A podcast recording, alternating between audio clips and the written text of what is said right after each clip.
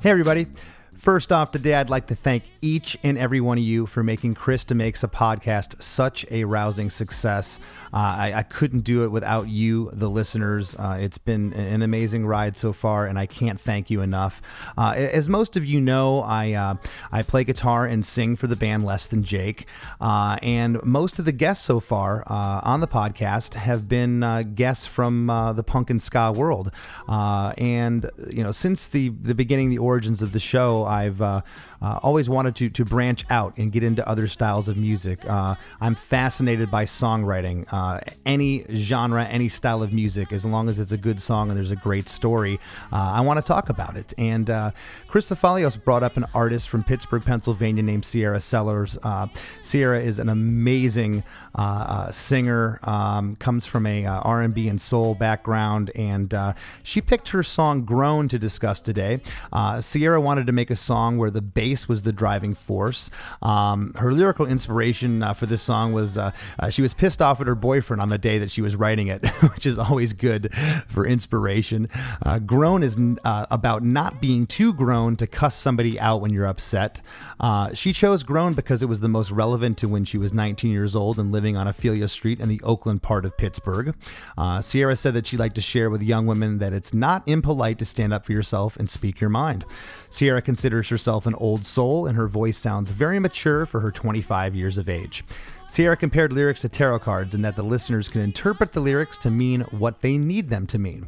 And uh, Sierra and I had a lot of parallels in our lives that, uh, that we talked about during the show. Uh, both of us came from households that encouraged music. Uh, we both played sports and considered college sports, uh, but sports eventually took a backseat to music. Uh, but the parallels stopped there when she said that she was shy, which I am definitely not.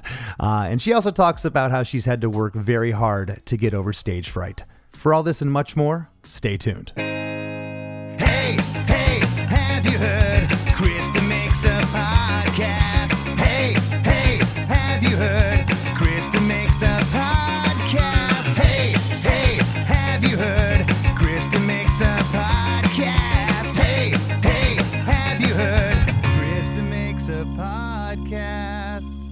Um, Sierra, are you are you in Sewickley right now? No. You're not. Okay. Do you live not, there anymore? I don't. No. You no. don't. For yeah. those listeners that don't know, uh, Sewickley is uh, outside of Pittsburgh, Pennsylvania, and uh, that's where uh, Sierra was is a native of. I'm reading uh, her bio from WYEP, a public radio station in Pittsburgh. I've read a lot about you. Okay, I've done my research. Um, so, uh, are, are you in Pittsburgh? I am in Pittsburgh, yes. Cool, cool. Sierra chose the song uh, Grown, which was released uh, this past uh, January. And um, yeah, so um, tell us a little bit about this particular track. Uh, like, what uh, set it up? Where where were you at? What were you? Where, what was your uh, frame of mind when you uh, when you wrote it? Um, so I was at the studio, um, at a studio in North Versailles, and I was working with uh, Ryan Tedder and Aaron Karsh, um, aka the Dropouts, and we were looking for um, a song. I, I told them that I, I wanted like a bass heavy song, like the bass to be the driving force instead of, you know, like four on the floor drums. And um, so they came up with this somewhat simple beat. And I was sitting there writing into it. And honestly, I was so pissed off that day. I was so irritated with my boyfriend at the time. And you know, I'm 25 years old. I was 23 or 24 when I wrote the song. And um, there's this idea that, like, you always have to be mature all the time as an adult. And, like, sometimes you just get so pissed off where you're like, you know what? I am not too grown to cuss somebody out and act a fool when I'm upset. And that's what the song is really about. And, um, yeah, it just came from a place of frustration of, you know, just being fed up. I got you. Well, you give me permission to act like a 12 year old today. That's good. Um, and some, and sometimes, uh, you know, the best inspiration for a song uh, is pain or is mm-hmm. anger. You know, that'll get you to a place where, where, where, uh, pen goes to paper real quick and it kind of spills out. Um, now, when you heard the bass groove, which I love, I think it's awesome. Um, and was that something written by by the Dropout uh, production team? Originally, yes, but then Johnny Good, um, he did his own little version of it. Um, okay. So that's live bass on there by Johnny Good. It sounds like it. It didn't sound programmed. It sounds like it's yeah. Yeah, that's awesome. Um, so you you heard the bass groove, um, and you were pissed at your boyfriend, and then from there, from there, did you did you kind of did it happen quickly, or did you kind of write a verse and sit on it and come back the next day? Do you do you recall? Oh no, I wrote it probably within like an hour, hour and a half, and it was recorded within like two two oh, hours, wow. two and a half that, hours. Yeah, that fast. Yeah, I'm when when I have a concept and you know the idea that I have, the concept I have matches what I feel. I'm a fairly um, quick writer because okay. it's just. I mean, I, I don't try to overthink it because I mean, you you said before that the best inspiration or music comes from like how you're feeling or from pain. And so if I just write honestly, then I don't have to think about it. I just write how I feel. So I literally, what I wrote was how I felt.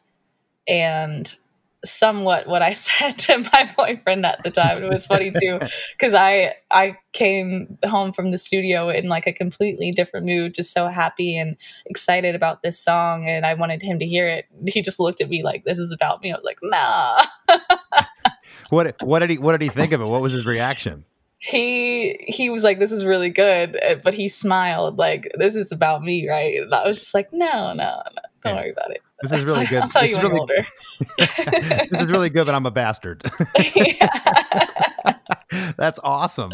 Um, so when you put pen to paper, you said it was done within like an hour or so. How different did anything change when you got in front of the microphone? Because a lot of times when you when you know I know when I write, um, I'll, I'll blast some lyrics out real quick, or, you know, and I'll think they're great, and uh, you know they very well could be great.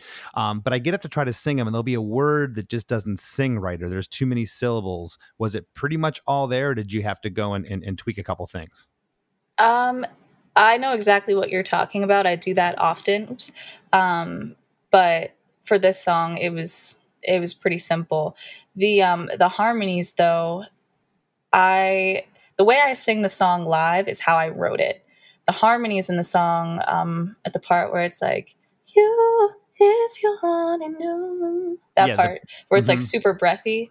Um, Ryan Tedder, one of the producers, he was like, "Let me just try something," and he kind of directed me on that part. Well, not kind of, he did direct me on that that breathy pre-chorus.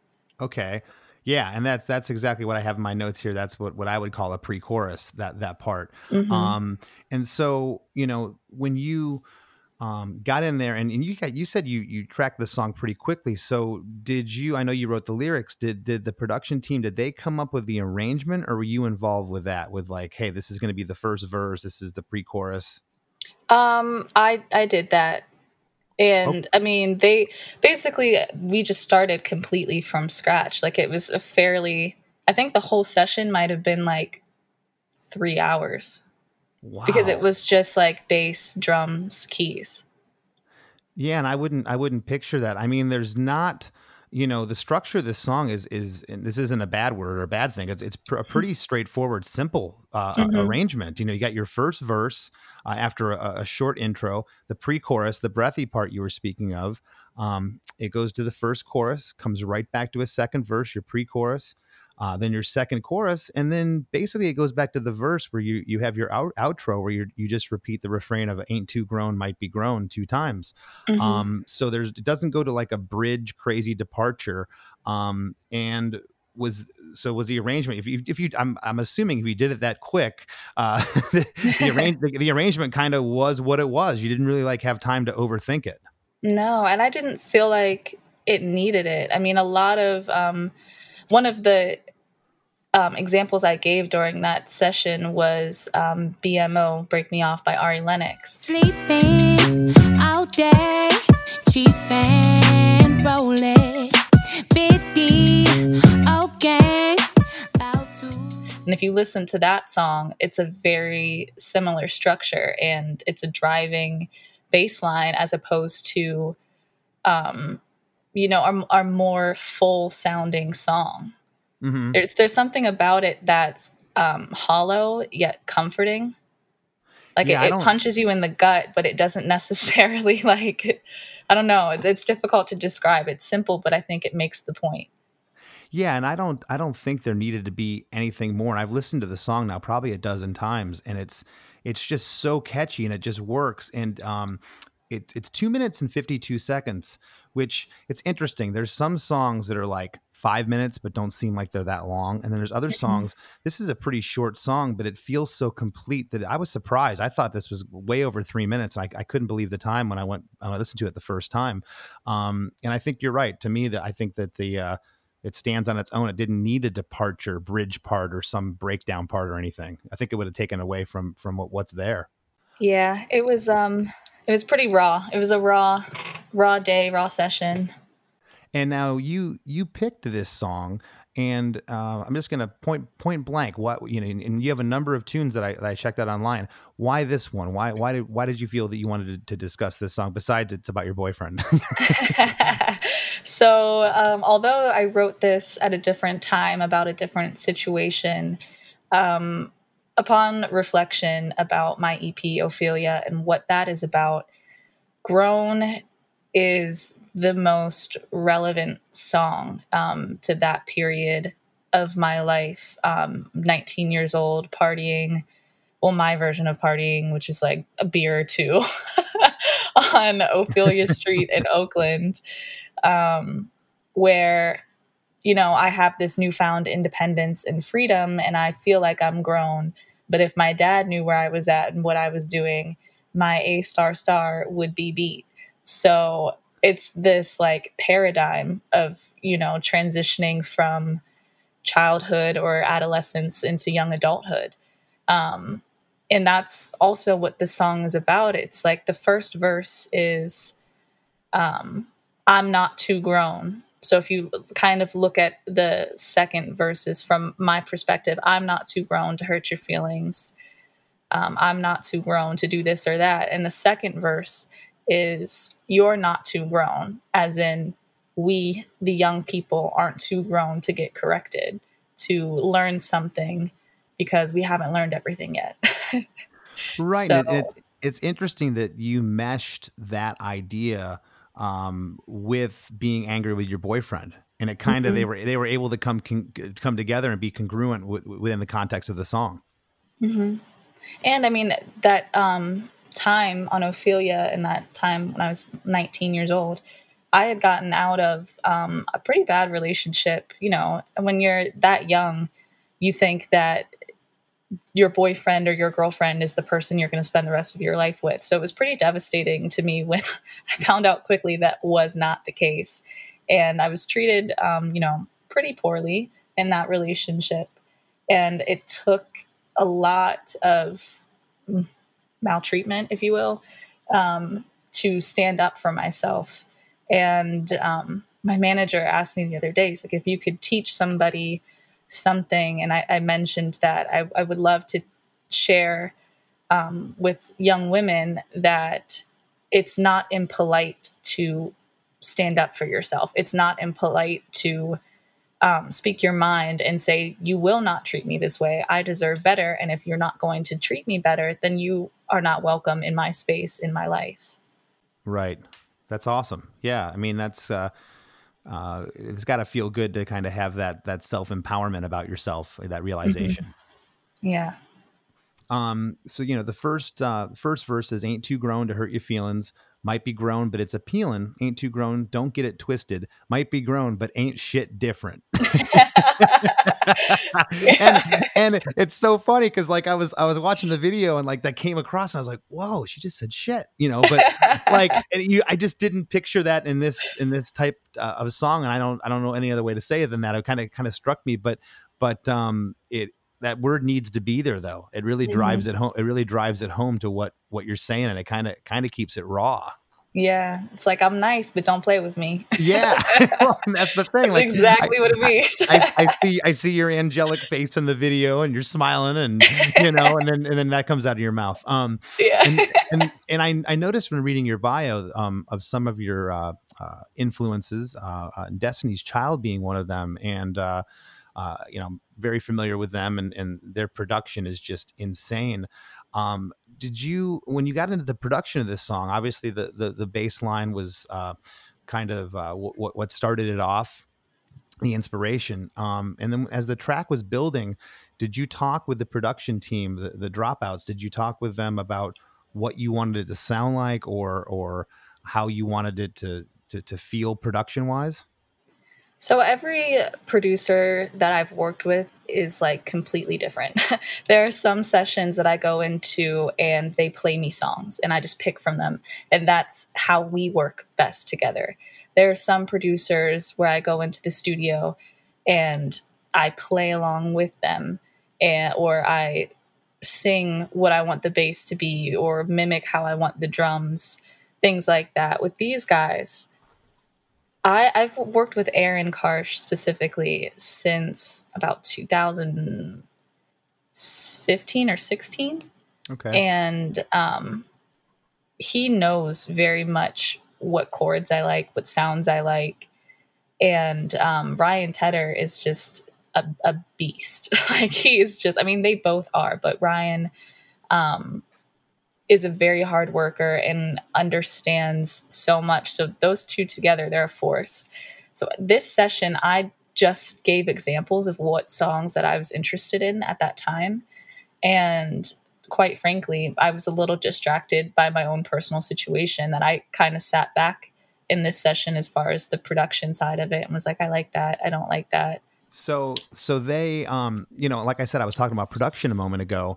Um, you know, Destiny's Child, they had three vocalists, and their production was very interesting with vocals. And I noticed that, especially when it got to the pre-chorus, uh, you were speaking of the breathy part, the "You, if you only mm-hmm. knew." What I do for you, you if you only knew what I do for you, repeats it twice. Um, I noticed that um, your your vocals go go into stereo mode, where like they're in the right and left speaker.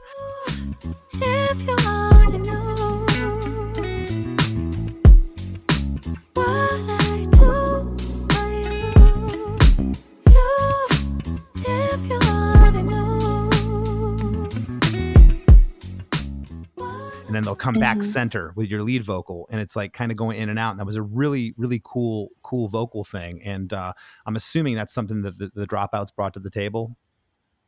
Yeah that that part specifically was ryan. I remember him being really focused at that time and was kind of just like i want to try something trust me and i did and i loved it um, and I thought that he was like, just make it as breathy as possible. and so there were probably like five or six takes of each like layer of each um what's the word I'm looking for? You know what I'm talking about. Yeah, each vocal part. Each, yeah, yeah. Each track. So mm-hmm. So well, that, I did, and they're all stacked. So that's why that also why it sounds so full. And I actually do that a lot in my background vocals. The minimum for me is like three per per um, line or three per note that I'm singing.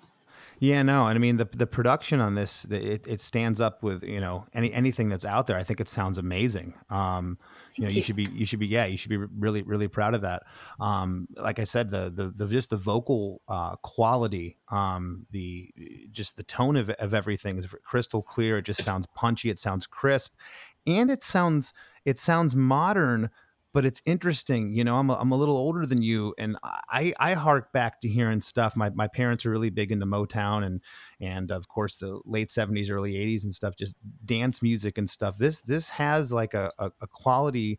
Uh, an older sense. And I was reading in your bio how you say you're an old soul. I mean, you don't sound like you're 25 when you sing. I, I, I don't mean that in any way weird. Or it no, just, thank you. no, it has it has a very mature quality to it. Um, can you talk a little bit about that? Like again, like I was I was saying that the it, it sounds very modern, but at the same time, um, you know, there's there's something that uh, that seems old to this to me. Yeah, I mean, I'm definitely, I've always been an old soul. I've always been told that I was wise beyond my years. Um, I don't know where I get that from, honestly, but um, I was actually telling a story to somebody about how I was in camp when I was a kid and there was a talent show. And I knew I wanted to sing since I was in preschool. And um, I got up and I sang Jill Scott. And nobody knew who Jill Scott was at nine years old in Sewickley, Pennsylvania. Like those kids had no idea. And they all started laughing at me because not only am I singing Jill Scott, but I always have had this like deep, soulful voice. And so the camp counselors who were older were like so impressed, but the kids were like, why does she sound like a dude? oh man. And you, so you don't want you don't want you don't want to sound like a dude when you're that young. yeah, like I'm saying let's take a long walk. And they're like, sing some Ashanti. like, you know what I'm saying? So they were very unimpressed. It was somewhat discouraging, but I've always been that way. I've always loved that neo soul music. And um, yeah, and also growing up in, in church and listening to gospel music that's the exact word you just took it out of my mouth that neo soul that's what this just mm-hmm. sounds mm-hmm. like you know like like soul like it, it, it's timeless again it sounds modern because of the production but mm-hmm. uh, it, this sounds timeless it sounds like something that could have been, could have been recorded this vocal in 1979 and and i mean that with with thank you with with as much admiration as i can it's it's, it's awesome um, we get into the chorus and um, you know, there's some stuff in here that uh, I'm pretty sure I know what it's saying, but that's what I love about lyrics is they can be abstract and they can mean something else. But um, the first lyric in the chorus, if it's like that, go pack, then slide, boy, mm-hmm. bye. So I'm assuming when I read that, if it's like that, go pack, it means get the hell out of here. Yeah. Then, then, slide, then bail. Bye. Yeah. See you later. Okay. Okay. Um, ain't ain't keeping me up at night. I tried to give a little piece of mine, M I N E, which I love the mm-hmm. play on words in, in a moment. Um, if it ain't facts, my bad. I'll ride. Boy, why? You keeping me up at night. I tried to get a little piece of mind, M I N D, at the end. Mm-hmm. Um, was that play of words there when you first penned it, or was that something you got up to the mic like, I'm going to change mine to mine the second time?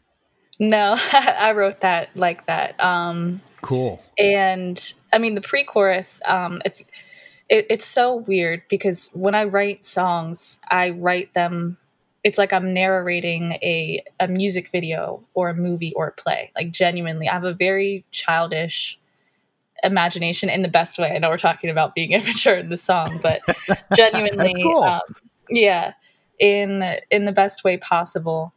Um, and so, the pre-chorus is actually, if you think about in a play where or a musical where the main character, like the stage goes dark and there's a spotlight on them, and they're kind of bearing their soul. So that's what the, the pre pre chorus is meant to be like. Um, and that's part of my frustration because this is somebody that I, I love deeply. But even when I communicate how I feel or what I expect, and it's very simple, they're not meeting that. They're not, you know, holding up their end. And it's hurtful to me because it's like if you only realized how much I care, if you only realized everything and anything that I would do for you, that love would have to reciprocate. How could it not? So then it goes into the chorus where the anger comes out. And yeah. it's like, all right, if it's not going to reciprocate, if you're not going to do this, go pack, then slide. yeah. And, and if love- you think I'm wrong, I'll bounce.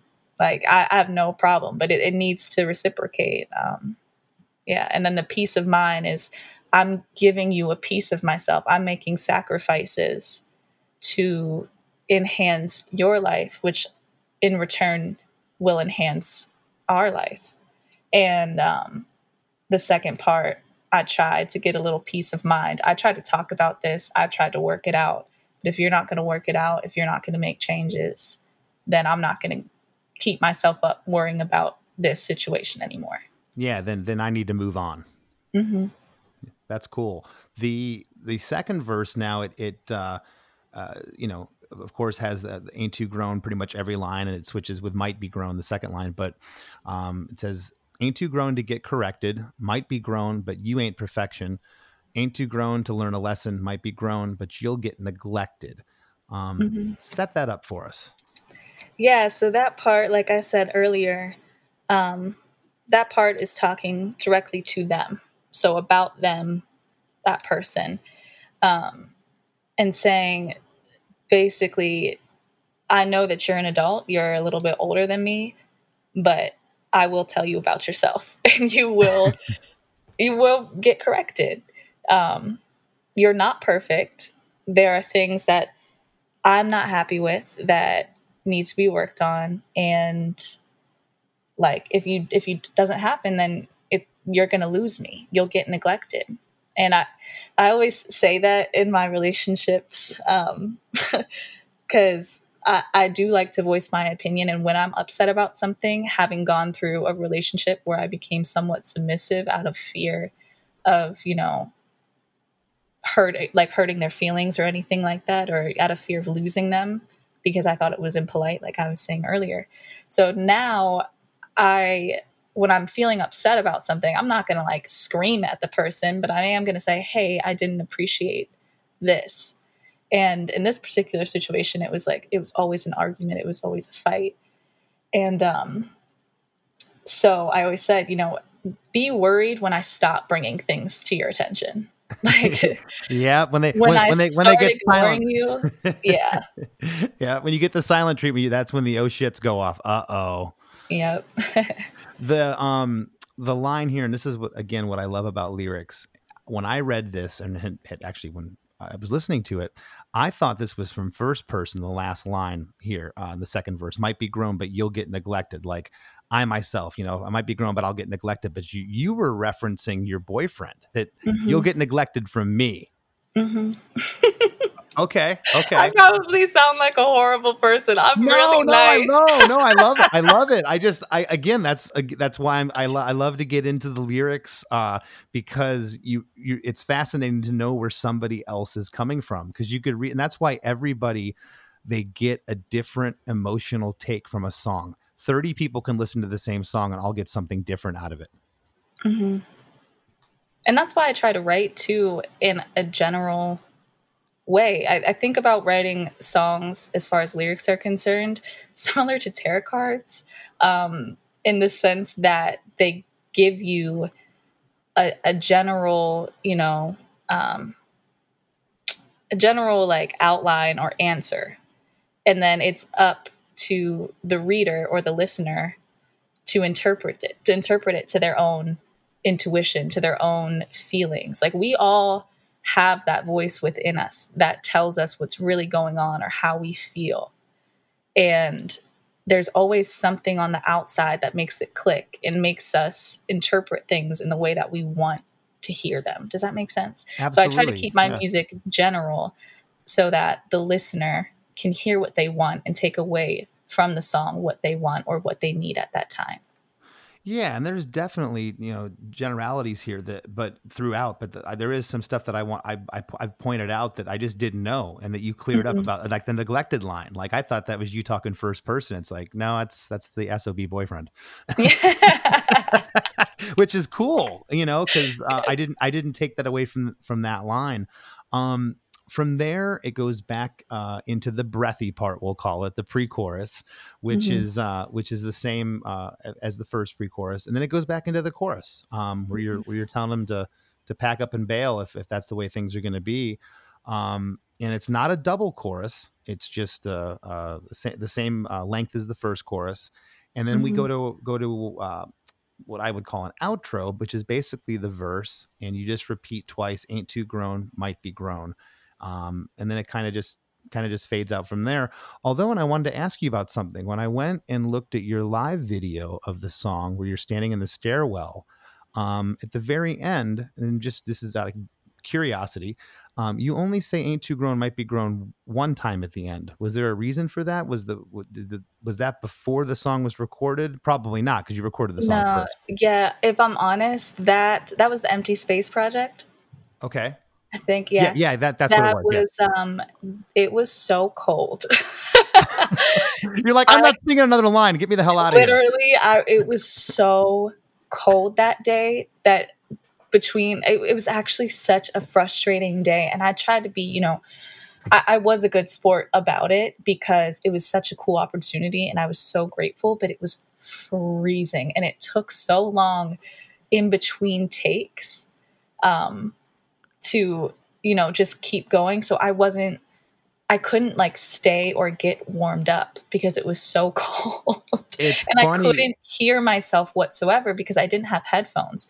So I didn't hear what I sounded like until it was done. Hey, this is Dewey Halpus, host of Peer Pleasure on the Sound Talent Media Podcast Network. Join me each week as I explore another long form conversation with one of your favorite musicians, actors, comedians, or creatives.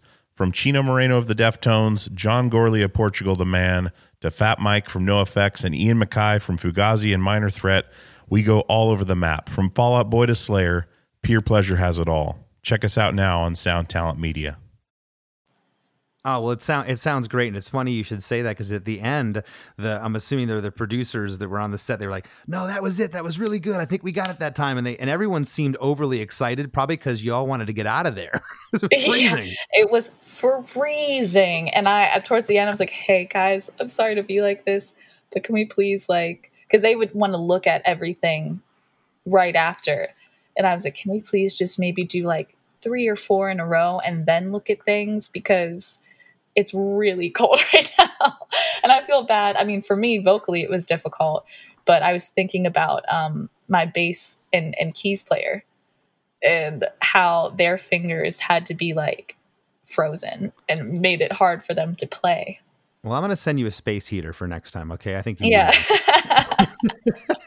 but it I was so cool. We we just wanted to like get through it because we were really excited about it, but we were definitely like, "Damn, that was that was cool. Yeah, well, I, I, I wouldn't I wouldn't have known the vo- the vocal performance sounds great. It sounds Thank awesome. Um, but yeah, I, I, had noticed that because, like I said, I listened I listened to this uh, uh, many times, and I noticed. Wait a second, she only said "ain't too grown, might be grown" once at the end. Why didn't she repeat that? And you're like, I need to get out of here. It is yeah, freezing. I was cold. um, that makes sense because it was an old, it was an abandoned um, uh, warehouse, and it was actually warmer outside. Well, no, the sun wasn't coming in or anything, so well, too, a lot of times when you when you write songs, and I know this, you know, I'm, I'm in a band, and, and I'll write songs that you know that, that end up getting recorded and you'll you'll change them live you know for whatever mm-hmm. reason. And in this case i'm thinking maybe she changed it because the you know now that you told me about how fast the recording went maybe you're like yeah it should have only been once. It shouldn't have been twice. So that's why, oh, why yeah. i brought that up. It um, is different live though when i sing it i change it up a bit. I do i think it's better when things sound different than how they are recorded. It's like a unique experience for those who attend the show. How many uh, people are in the in the live band? It is live? just um, myself, four of us. Myself, Alan Bell on drums, Denzel Chismar Oliver on bass, and Remy Vega on keys. Sometimes um, I'll have Feral Cat, who's saxophone player. He also plays flute. Um, play with us too but cool. typically it's the four of us. Yeah. You, are you guys running any tracks besides that, or just the four of you? you oh no, no, no! It's just us. Yeah. Oh wow. Okay. Okay. Mm-hmm. Um, a couple more things I wanted to touch on. Uh, when I was reading your bio, I, I, saw some very interesting similarities and parallels uh, with you. And um, I, you know, I got a got a few years on you. I've uh, been in the music business for uh, geez, I don't know if I should say this, uh, longer than you've been alive. Um, but when I was reading it, I'm like, oh my gosh, you know, here's a 25 year old lady from from Pittsburgh that I totally see these parallels. And the the first one um, was you stressed the importance of family um, and growing growing up with music in the home. Uh, mm-hmm. I came from a household that was just my mom and dad are musicians, and it was just encouraged. It was part of our life. We would sing in the car. It was every day we were entrenched in music. Um, tell me a little bit about that with having having music in the home. So I had a, a very unique upbringing. Um, my mother passed away when I was about five years old. Um, and I can remember she sang. I don't remember what her voice sounded like. Apparently, there are some recordings or videos of her singing in church that I would love to hear, but my family can't find them. But I've been told that she sounded like a mixture of like Whitney Houston and Alicia Keys, which sounds crazy to me. So I'm like, I need to hear this. But um, so I got I got my gift from her. But my she was black my dad is white my dad listened to mostly country music so i grew up on like travis Tritt and willie nelson and like toby keith that willie nelson and toby keith album um the one song was it whiskey for my men beer for my horses Right. that was my jam and then i forget who the singer is it charlie daniels who did the the devil went down to georgia Yeah, yeah. Yep. that was also my jam. So during the week, I was with my dad and my sister listening to that kind of music. But on the weekends, I would be with my aunt um, or my grandmother on my mother's side. And that's where I would hear the, you know, Fred Hammond gospel music or Kirk Franklin gospel music and Jill Scott and um, Alicia Keys, Erykah Badu, D'Angelo. Um, Robin Thicke and you know all of these kind of underground up and coming artists common so I Uh-huh. had a really diverse you know music Well, I would say you don't get much. Exposure, You don't get much more opposite end of the spectrum than Charlie Daniels Yeah. and Whitney Houston. I mean, that, that but that's that's. I actually sang the national anthem when I was in ninth grade before a Charlie Daniels concert Oh wow! Well, yeah that- but that's cool it's it's so cool though to have an open musical palette like that though to be open minded because Mhm. you know just as much as you can pull an inspiration from a Destiny's Child song, I'm sure that there's been times when you've been writing either lyrics or you're singing something. You're like. Ooh, there's a little Charlie Daniels in that, or there's a little Willie Nelson in Yeah. that. Yeah, because that's yeah there's you- nothing they are great like i listened to the one song i think it is the most like one of the most genius lyrics or lyrical you know experiences that i've ever heard. And it's um that one song redneck woman. Some people look down on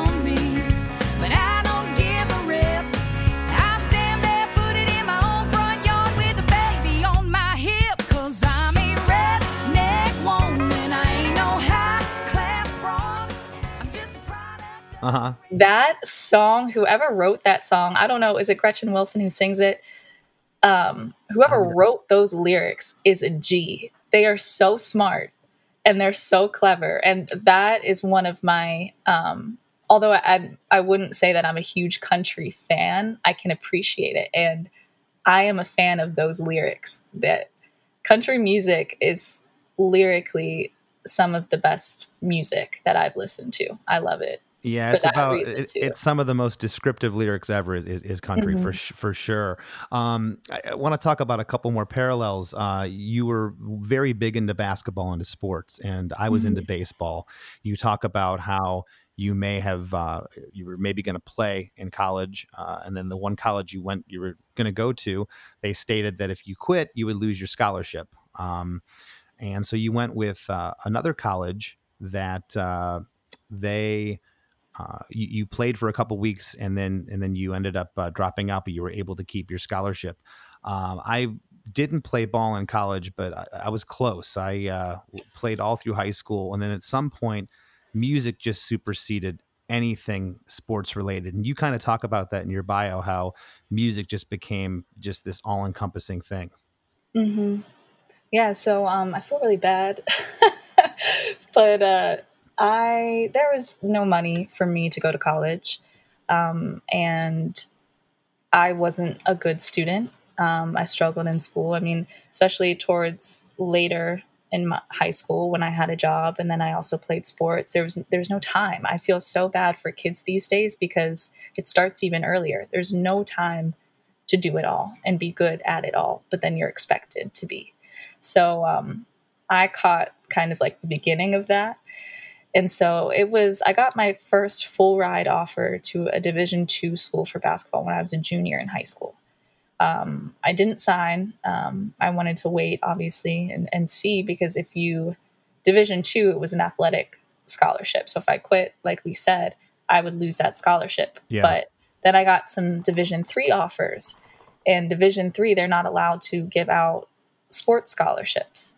So they essentially like find you and help you through the whole scholarship or um, with like funding uh, assistance like process and basically find you the most random things. And you kind of get priority because you're going to be an athlete which sounds horrible but it's it's the truth and i think we all know that. Mm, so i i had some D, division two offers that were full ride books and everything but i always wanted to do music and i never got to. I, I was shy about it. I was scared to you know be myself in a place like Sewickley. there wasn't many people that looked like me or were in my financial situation. So i saw college as a way for me to finally be able to be myself and not feel not like feel ashamed of it. Not because i personally felt ashamed but because i was shamed by others Well, so and, and and good for you. I just want to want to say, you know, the fact that you didn't get good grades, you really didn't like school, but you knew that, you know, if I want to quote unquote be something or change my life, I have to go to college, which is to have Mhm. that insight at that young of an age is is, is incredible. I Uh, and told you, man, old soul. I was like in ninth grade, and my friends would be like, and this was what people don't understand is that I had planned that since I was like in seventh grade, since I started playing basketball. So friends would ask me to hang out, and I'd be like, "No, I can't. I gotta, I gotta practice." Well, you just have practice. No, I have to get to college. You don't understand. I have a plan. Like, Wow, that's awesome. That's So- that, that's awesome, and that drive is is is going to do you wonders in life. That's that's good for you. Um, thank you. you you had mentioned a moment ago about you know, but you were so shy, and that's where that this is where the the comparisons, uh, the parallels between you and I stop. Uh, you talk about how you, how how you were shy. Yeah, you have stage fright. Um, I was the complete opposite. I was just the class clown. I loved being in front of people. I loved all of that. Mhm. Um, and you know, it talks. You talked about uh, in the bio uh, that you played all over Pittsburgh in 2018, 2019 to get over your stage fright, and you really had. That's something you really had to uh, to work at. hmm Yeah, it was something that I had to force myself to do, and I I would be so scared, like shaking, sweating, feeling like I was going to throw up, feeling like I was about to cry, probably up until like 2019. Yeah. It was it took Wow. me a while and I just I wanted to keep going. I wanted to keep getting better and then it somehow developed into, you know, going from basement shows in Pittsburgh where I'm booked with all guys, all rappers to me singing at a nice restaurant like Eddie V's with jazz musicians.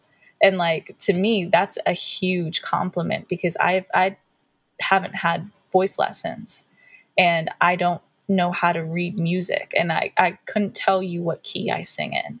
So the fact that I was invited to sing with such talented musicians and I know who they are, I know who they play with, I know where they play.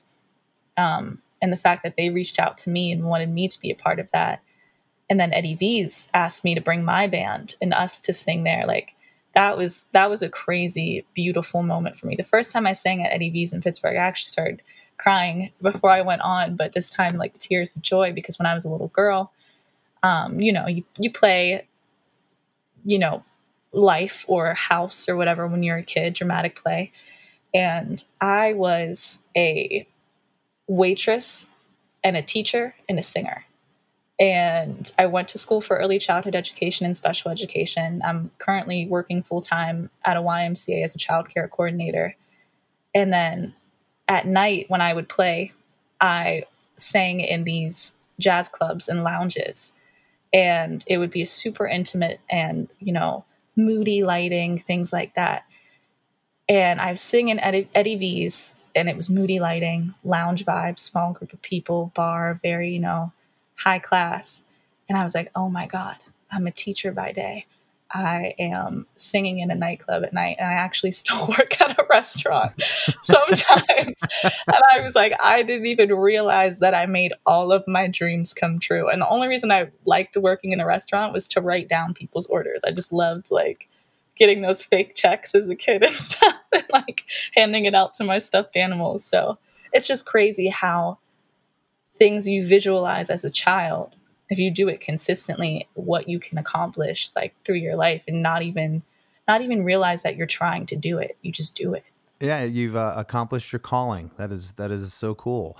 Um, you know, right now uh, nobody is is able to uh, to tour, so to speak. But um, do you have any futures uh, uh, uh, future plans to to take this out on the road and tour or anything? Oh, absolutely. Um, sadly, before this all happened, I was actually setting some things up, and we had been booked in New York, LA, Seattle, DC. Uh, we were going back to Chicago. We were going back to Philly. So there were things that were that were bubbling. I had just gotten my first headlining spot at the main stage at Smalls. Like things were were starting to move forward, and I I'm so grateful for where I work um, because they were so support and they still are. They're so supportive of my music. And I remember my boss being like, Sierra, this is the year you're going to leave us and go on tour. And I don't know what I'm going to do, but I'm happy for you. Ah, well, hopefully this clears up sooner and later, and you can get you can get back out to do that. Um, you know, we're going to wrap up here. I want to I want to thank you for taking the time out and uh, speaking to us. Uh, my producer Chris um, is from Pittsburgh, and uh, he kept telling me about you. He just said you got to hear this this this person's songs. You got to, and uh, he just talked you up. And I, I listened to the track "Grown" and I love it. And uh, I'm I'm so glad that uh, you're able to make some time to, to talk to us. Uh, yeah, thank is- you for having me. no problem. Is there anything you'd like to leave the listeners with? Uh, t- tell them how they can find you on social media, where to find your music on streaming sites, etc. Uh, plug away. Yeah. So, I mean, social media, you can find me. I'm most active on Instagram. So, if you just search Sierra Sellers on Instagram or Twitter, you can find me. And you can find my music on all platforms Spotify, iTunes, Bandcamp, um, all of them. I just click all when I distribute my music. So, um, I have a bunch of stuff on YouTube. I have some things that I'm working on that shows you little bit more behind the scenes with my band and I. So, thank you so much again for having me and giving me this opportunity to share my experiences and my music. I'm so grateful for that. Thank you. You're Abs- part of making my dreams come true. So, Aw, that means a lot, and uh, nothing but uh, the best of luck to you. Wish you wish you all the best, and I hope hope to see you live someday. thank you. I hope so too. All right, Sarah. Thank you. Hey, what's up? My name's Lurk, and I'm the host of Lambgoat's Van Flip podcast. Every week, I have in depth conversations with bands from all over the scene, big and small. We also like to keep our finger on the pulse and showcase up and coming bands on the show as well. So come check out Lambgoat's Van Flip podcast. As we near the end of the show, here's a band you might not know. Welcome to this week's Band You Might Not Know, where each week I will preview a select band of my choice that you may or may not know. If you'd like your band to be previewed on Chris DeMakes a Podcast, all you have to do is submit your song and bio to bandyoumightnotknow at gmail.com. All I ask for is a good quality recording of a song you feel best represents your band. And today's uh, featured band is Faintest Idea uh, from the East Anglian region of Great Britain. Um, these guys take the bouncing beat of two tone ska uh, and smash it over the head with fast, angry UK punk. Uh, I'm hearing the specials here mixed with uh, Voodoo Glow Skulls and Skankin' Pickle horn lines with a touch of op ivy. Uh, this stuff is killer. These guys are great. Uh, you can find their music uh, on Spotify. And uh, here's a snippet of their track, Stomp Them Down.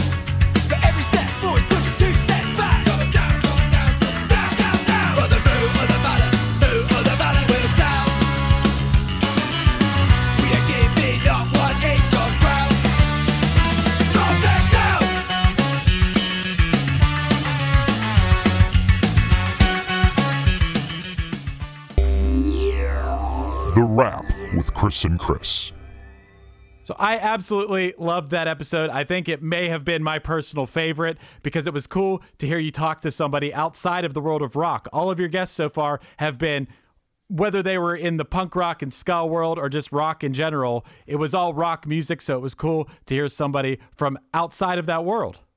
You know, Chris, yeah, I I, uh, I just I like a good song. I like a good story. I really don't care what uh, what genre it is, and I, I I hope the listeners feel that way. I was uh, fascinated by by Sierra's story, and you know, I got to ask you. I know we talked a little bit about it when you had initially brought her up to be on the show, but um, you know, she's a Pittsburgh native, where you're from. How did you initially hear hear about Sierra? Uh, it was my buddy and Punchline bandmate Steve who told me, "Hey, you got to check out this." It was the NPR Tiny Desk concert. Uh, it was her entry for that, and she had like an amazing performance, which I'm gonna post in our Facebook group and, and stuff for, so people can see.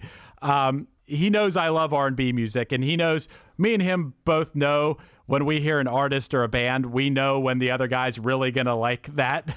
And so he sent it to me, and I was like, "Yep, you're right. I love this."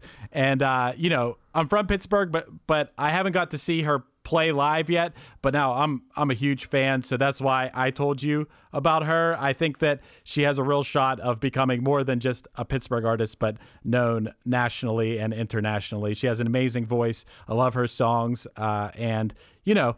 I love all styles of music, and R and B is a personal favorite.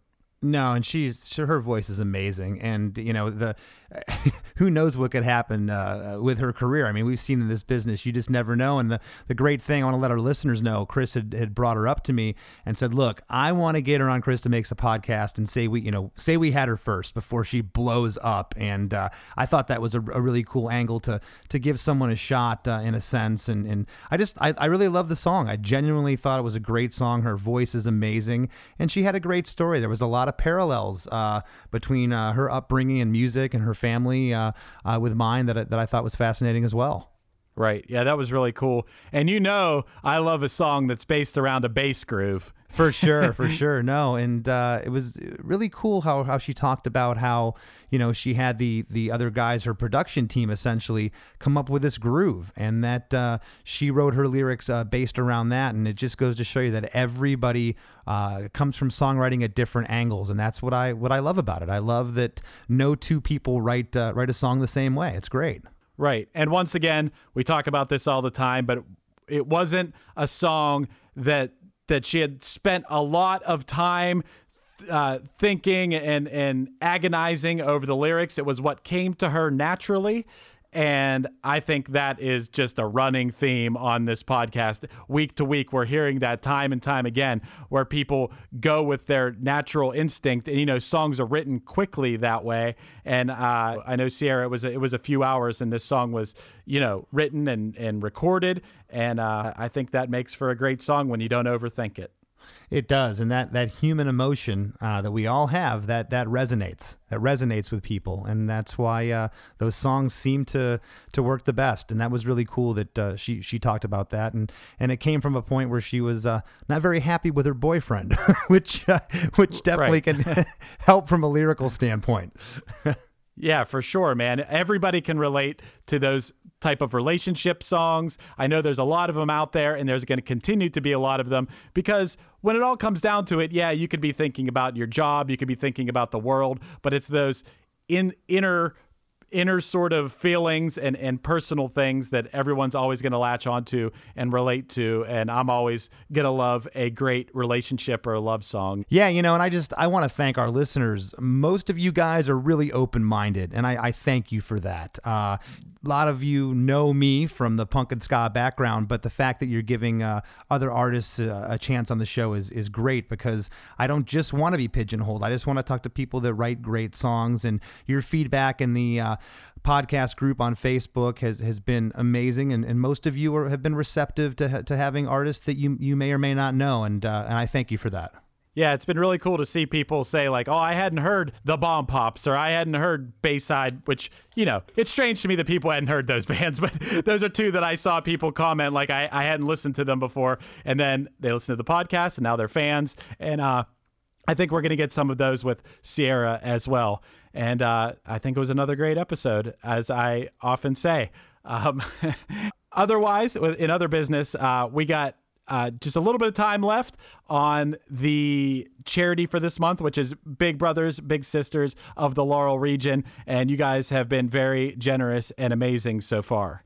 Yeah, thank you so much. You know, each month for those uh, listeners that don't know, we're doing a charity. It's going to run for uh, four weeks during that month. So the September charity was the Big Brothers Big Sisters of the Laurel region, which is uh, in the Pittsburgh, Pennsylvania area. And you guys have been, like Chris said, just so generous. We thank you from the bottom of our hearts.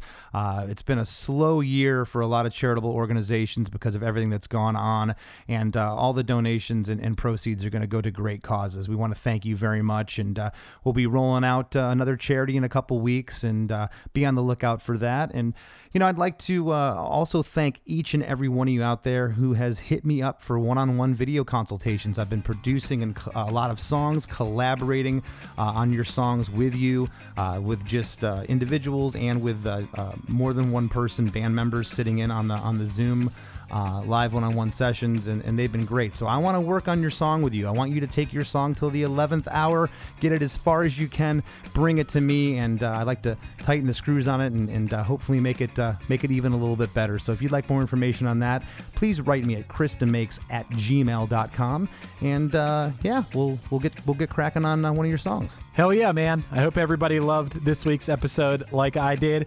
And if anyone wants to contribute to this month's charity, you can go to chrisdemakes.adifference.com.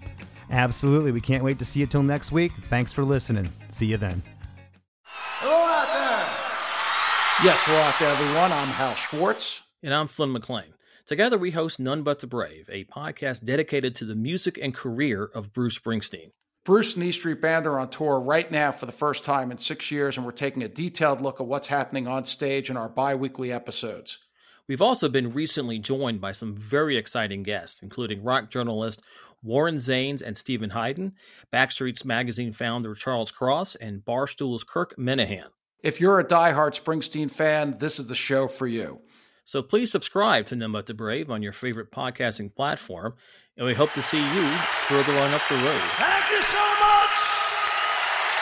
We'll be seeing you. Hey, this is Steve Choi, host of the Musicians Guild podcast, part of the Sound Talent Media Podcast Network. Within the four walls of the Musicians Guild, we'll be discussing the habits, idiosyncrasies, experiences, and general psychology of my friends and peers, all involved with music in various capacities. Listen and subscribe at soundtalentmedia.com.